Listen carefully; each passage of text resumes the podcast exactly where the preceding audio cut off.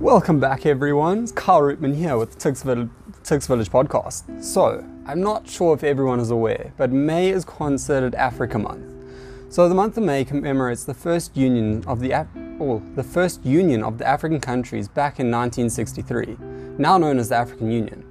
Africa, Africa Day, celebrated on the 25th of May, celebrates the history of the continent, the heritage, the culture, as well as the progress the AU has made thus far. The AU also uses this day as a platform to highlight pertinent issues which impact the, the lives of ordinary Africans on a daily basis. In recent years, the AU has embarked on various initiatives focused on protecting and conserving the African Union or the African environment, economy, and human rights of its people.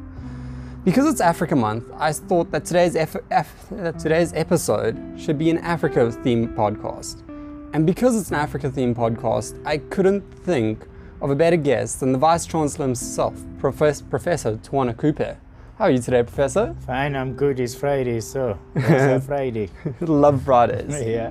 So, just for the normal UP students, everyone knows Professor Tawana Kupe, aka Prof. Kupe, as the Vice Chancellor and the Principal of the University of Pretoria. However, Prof. Kupe is involved in far more than just this. Prof. Kupe also volunteers as the chairman of the board of the Media Monitoring Africa of Media Monitoring Africa, the chairman of the amaBhungane Center for African Journalism, the co-president of the Australia Africa University Network, and a member of Kairos, which is a global network for education, innovation, and transformation. These are mainly a few positions held by Prof. Kupe.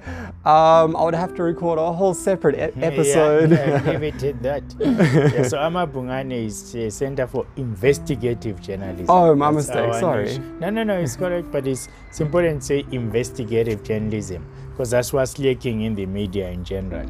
Okay. So we were central very much to uh, the early articles that led to investigations of state capture. Oh wow, that's Yeah, so And we participated in the exposure of the Gupta leaks. Yeah. Oh my gosh, Yeah. I'm learning something new every day. yeah.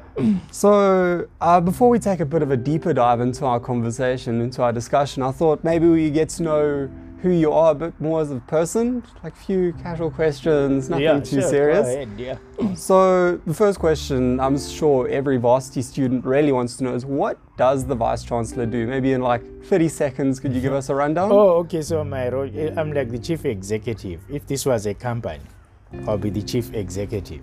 So I'm responsible for managing the university in relation to its finances. Obviously, yes, I'm the guy that wants fees from you in order to then hire lecturers. So I'm responsible also for hiring deans, deans of your faculties, my executive members, the general administration of the university. You will see me at graduation conferring degrees with the chancellor. I'm also responsible for fundraising, getting extra money for bursaries, scholarships, infrastructure in the university. So, if you like, general management. Okay. So I'm the boss. yeah. Interesting. Um, and then, what do you drink in the morning when you wake up? Are you a tea or coffee person? Water, then followed by rooibos tea. I'm, I'm a tea person. I'm not a coffee person. Well, that makes two of us. Occasionally, I have a cappuccino, but that's uh, perhaps once in three months. but otherwise, my for me, it's rooibos, no milk, no sugar. No If I milk, no put anything in rooibos, maybe a bit of honey and lemon. Ooh, that sounds delicious. Yeah. And then my colleagues have forced me to ask this. Yeah. Um, what do you watch on Netflix? Are you a Bridgerton fan? Absolutely, Bridgerton fan. I'm up to date. I've finished both seasons.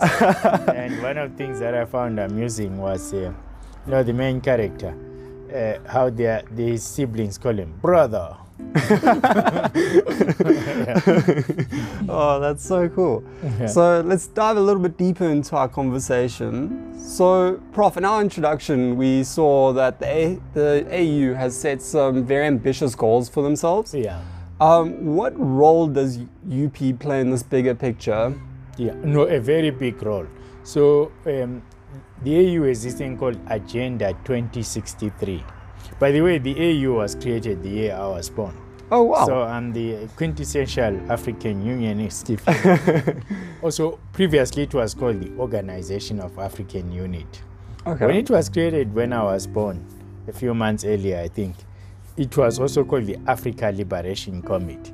So its role then was to fight, you know, the colonialists, the French, the Portuguese, and the British and the Italians to liberate the continent politically, if you like.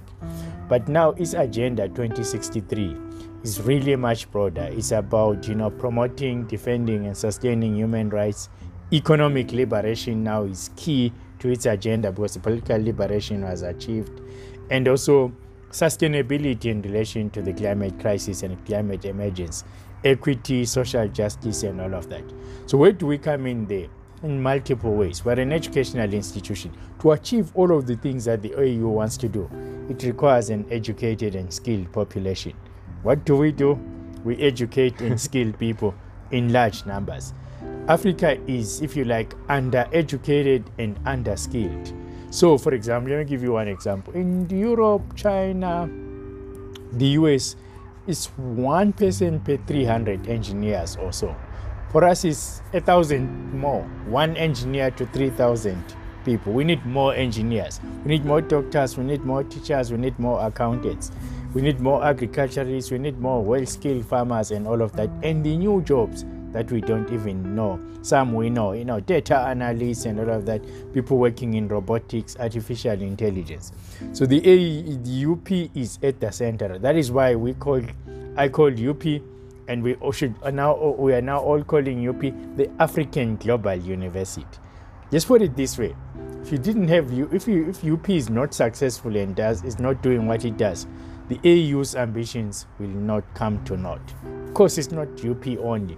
UP will be one among many other African universities. So we are right there in the middle of what the AU wants to do. Oh, wow.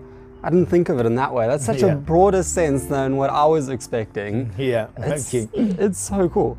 Um, so, as an international scholar, an influencer, dweller, what is, are there any lessons that you would like to share with us that might inspire us to see Africa through the right lens? Yeah, so well, I think the first thing is, especially here in South Africa, we often don't realize it. We are part of the African continent. If the African continent fails, we fail. After all, people don't realize we're the only country on the continent that in its name carries the name Africa. We are South Africa. we're the country that said we are not any other name that's exclusive. We are Africa. We're just south of it. Okay. Right. So so and and and and and, and, and, and therefore African integration, trade, economic relations and all of that are very important to to, to, to, to, to South Africa's success and to Africa's success because we're the most industrialized economy with the most developed financial sector and many other things. But we're not the largest in terms of population. Nigeria is far much larger than us. Mm. And Egypt, I think, is far much larger than us. And, and a couple of more countries, the DRC perhaps. So even if we produce more and we could sell more to each other as South Africans, it would not be enough. We need inter-Africa trade. That is why we are part of the African Free Trade Area to reduce the trade barriers, the stupid colonial laws that were left that prevent us from, from from trading with each other. Because if South Africa can sell its goods and services across the continent and vice versa, then we have a big, we're, we're, the, we're, we're 1.3 billion people. We're the la- fastest growing population in the world. By 2100, we'll be a third of the whole world. Wow. Right. And also, we have the youngest population. So, so we, unlike uh, populations that are not China, they are not growing. In Europe, it's an aging population and so on the future of the world depends on Africa, in, on, on Africa. And the future of Africa, the South Africa, therefore, must embrace its role as part of this, uh, the rising new giant in the world. Africa rising is the story. That's really cool. Um, so you speak about like us being a very young population. Uh, what do you see, um, like young South Africans, young scholars, what influence can they have around the globe coming in the future? Yeah, I think they should see these opportunities that I just mentioned. We have lots of challenges even here in South Africa, youth unemployment, so it looks, looks bleak for young people. So, what South Africa needs to do is to give the resources necessary. Part of it is giving you a good, high quality education, which we do at UP. Um, 97% of our graduates here get a job six months after graduation, mm. some well before that, as you know. Then the other uh, uh, 3% or so come back to do postgraduate education. So, what do youth need to do to be influencers and to grab the future and to be part of the future? Look not only at the challenges or turn your challenges into opportunities. Have a long view of life, not just the trouble you might have today. Because, as I said, we're, not, we're part of a, a, a, continent that is growing. Remember, Africa is also rich in natural resources. Mm. It might be our economies might be poor, and we might have some of the poorest countries in the world, but we don't lack for human resources. We're a growing population, not an aging population. We don't lack for natural resources. Mention any mineral, you will find it in Africa, and you won't find it elsewhere. I did my PhD at the University of Oslo in Norway. Norway is nothing really except oil, which is we should no longer do going forward because of the climate crisis, and a bit of fishing. Otherwise, it's a, an arid country that has to import everything. We have all the minerals you can think of, both the ones that we should stop mining, but the ones that we should continue mining in a sustainable way. Mm. So, if I was a young African, I was like, yeah, I'm part of the future and not the past. And so, what do I need to do? I need to learn all I can learn. And I need to have a critical, curious mind. I need not to be a village person. I don't think myself of only as a South African. That's limiting. I need to think of myself as an African who is engaging with the rest of the world. That is why UP is the African Global University. we are part of a continent, we are a continental, but a South African university, yes, this is our root. But being part of a larger thing called Africa that's growing, then being part of the world from that position of strength. So that's so the new South African or the new African is a global player and is not a local village uh, bit player. Leave that to the Europeans, the Americans, the Asians, and so yeah. Uh, from what, what when I'd you come to, Af- to to the world, if you come from Mars, if there are people there, they come to to uh, to, to to to to to the world, to Earth in 2100. They find that Africans are in charge. Very big possibility. yeah, because just numbers and taking advantage of the opportunities. That is why at UP we're 56,600 students we should be more if uh, money allowing, buildings allowing, lecturers allowing, because we will need to be running the world. So the goal is for UP to run the world. Yeah, absolutely. yes. Yeah. Why not? Yeah. yeah. So to me, it sounds like there's so many opportunities for us here in South Africa, and like students just need to speak to yes, take the in take South the Africa opportunity. and our, and our continent more broadly. Yeah. Mm. It's not just in South Africa. Yeah. Okay. Um, and I heard you speak about saying that you got your uh, what what degree did you get from Oslo?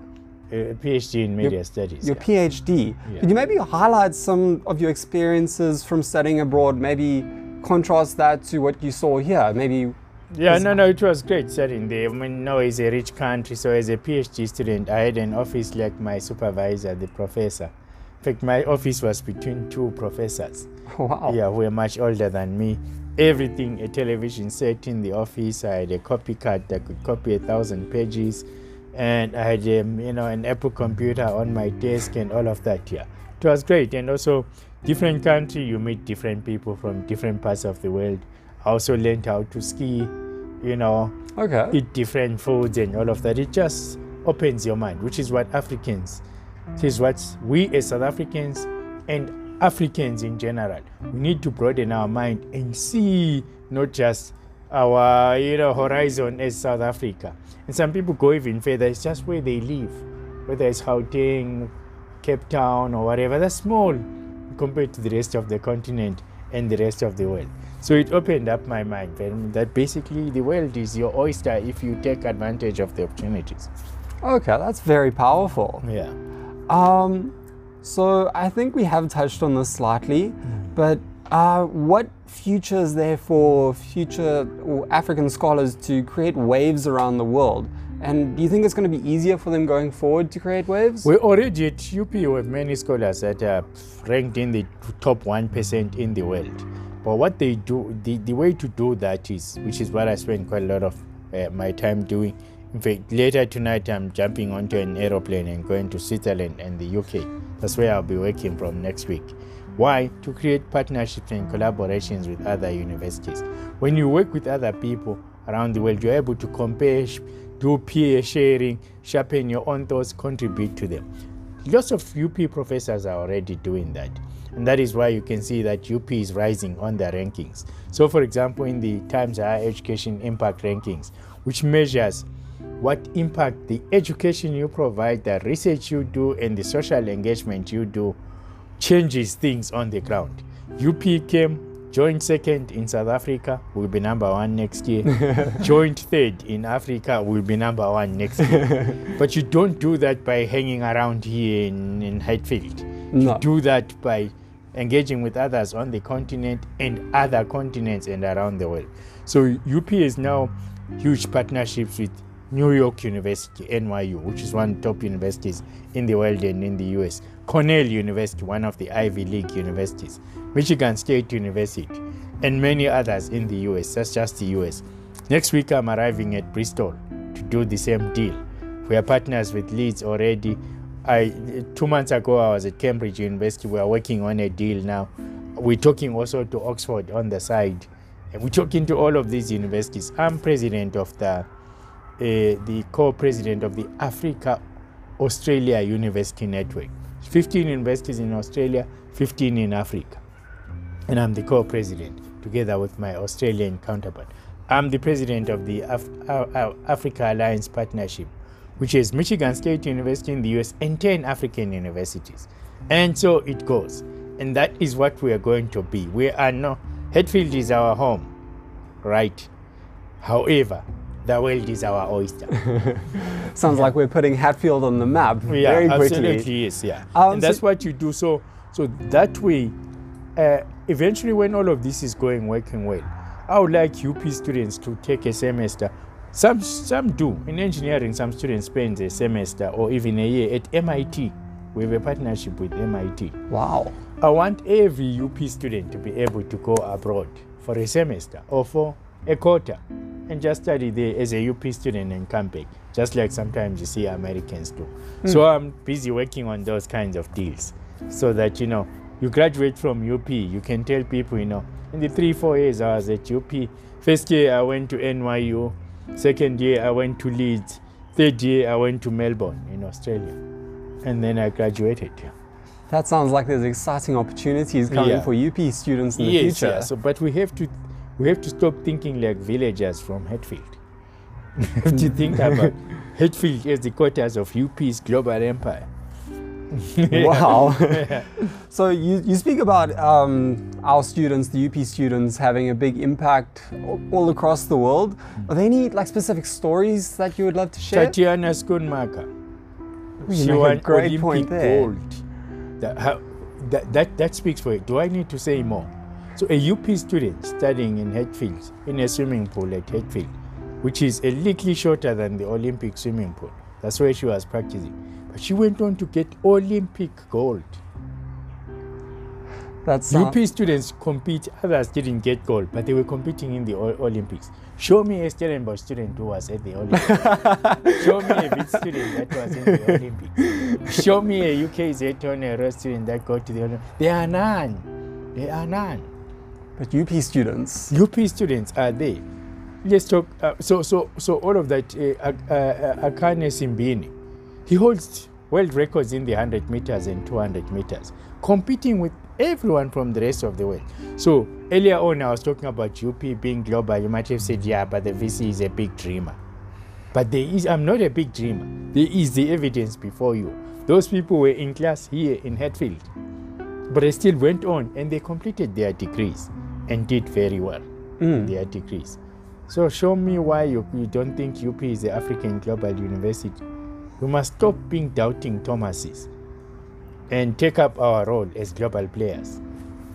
And I think one student that's done that very well, I wanted to highlight his story, is David David Kabwa, the former yes, no, SRC uh, president. Yes, yeah. So, just for listeners that don't know, he has been elected as the South African ambassador for the 22, 2022 United Nations Unite 2030 ambassador program. Well, yes, yes, yes. That's him. Yes. I mean, you can. We might be mentioning both of us, and I might remember once we have gone here, several other students that write to me saying, "Say, you know, this is what I've been nominated to be," and we have academics. I mean, our our, our professor Marietjie Venter leads the World, the World Health Organization investigation into how COVID started. A Wow. UP professor, leads the World Health Organization. That's a global body, right? Sure. Here, here in Prince of here. That's that's just students. so people who walk around doubting UP, you know, I need to talk to them. I'll let them know for you. yes, yeah. Um, so yeah, no, I think it's really exciting what UPs has to offer. Yeah. And I think on that note, I think we're going to start bringing our discussion to an end yeah, okay. uh, sure. because I'm sure you have plenty of work you have to get off to.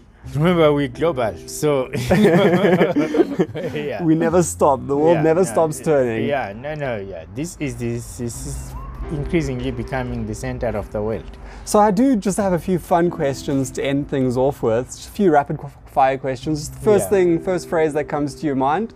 Um, what is the object you misplace the most? Yeah, my phone, perhaps. yeah.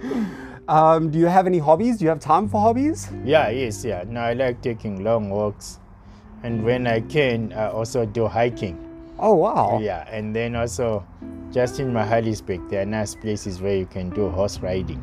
Ooh, Yeah, I might have to go check that out. yeah. so, um, what was your last impulse or feel good buy? Some- Your last like impulse purchase, like something you see, it's like I really want one of those. Yeah, good because I haven't been doing much shopping this year. I've been too busy. yeah. yeah. Um, But it would, I can tell you that it, it was a book. a book. Yeah. You can you remember what book it was, Mm. or just a book in Yeah, general? yeah, it was about universities in general. I can't remember what. Okay. And then if you could be a superhero, I mean, you already are a superhero with everything you're managing around here. If you could be a superhero, who would you be? Robert Sobukwe. Ooh, that's a really cool answer. So I think just to conclude things off, thank you so much for joining us today, and thank you so much for like the bigger role you're playing in Africa and the lives of all the students around here, Yeah. and just Africans in general. Yeah. So as a proud Tuks villager, um, our slogan is a world-class African residence, and I'm committed to doing my part to contribute to the positive outlook that we have on Africa in the future. So uh, my challenge to all the um, listeners this week is let's be mindful about our daily attitude. Let's focus on being positive and create a more positive Africa in the future. I think you've helped us today to show us how much potential we have on this continent. we don't need to go anywhere else. Yeah. Um, so yeah, thank you so much, Prof. Cooper, and I shall see everyone next time on the Tuks Village podcast. Okay. Wonderful.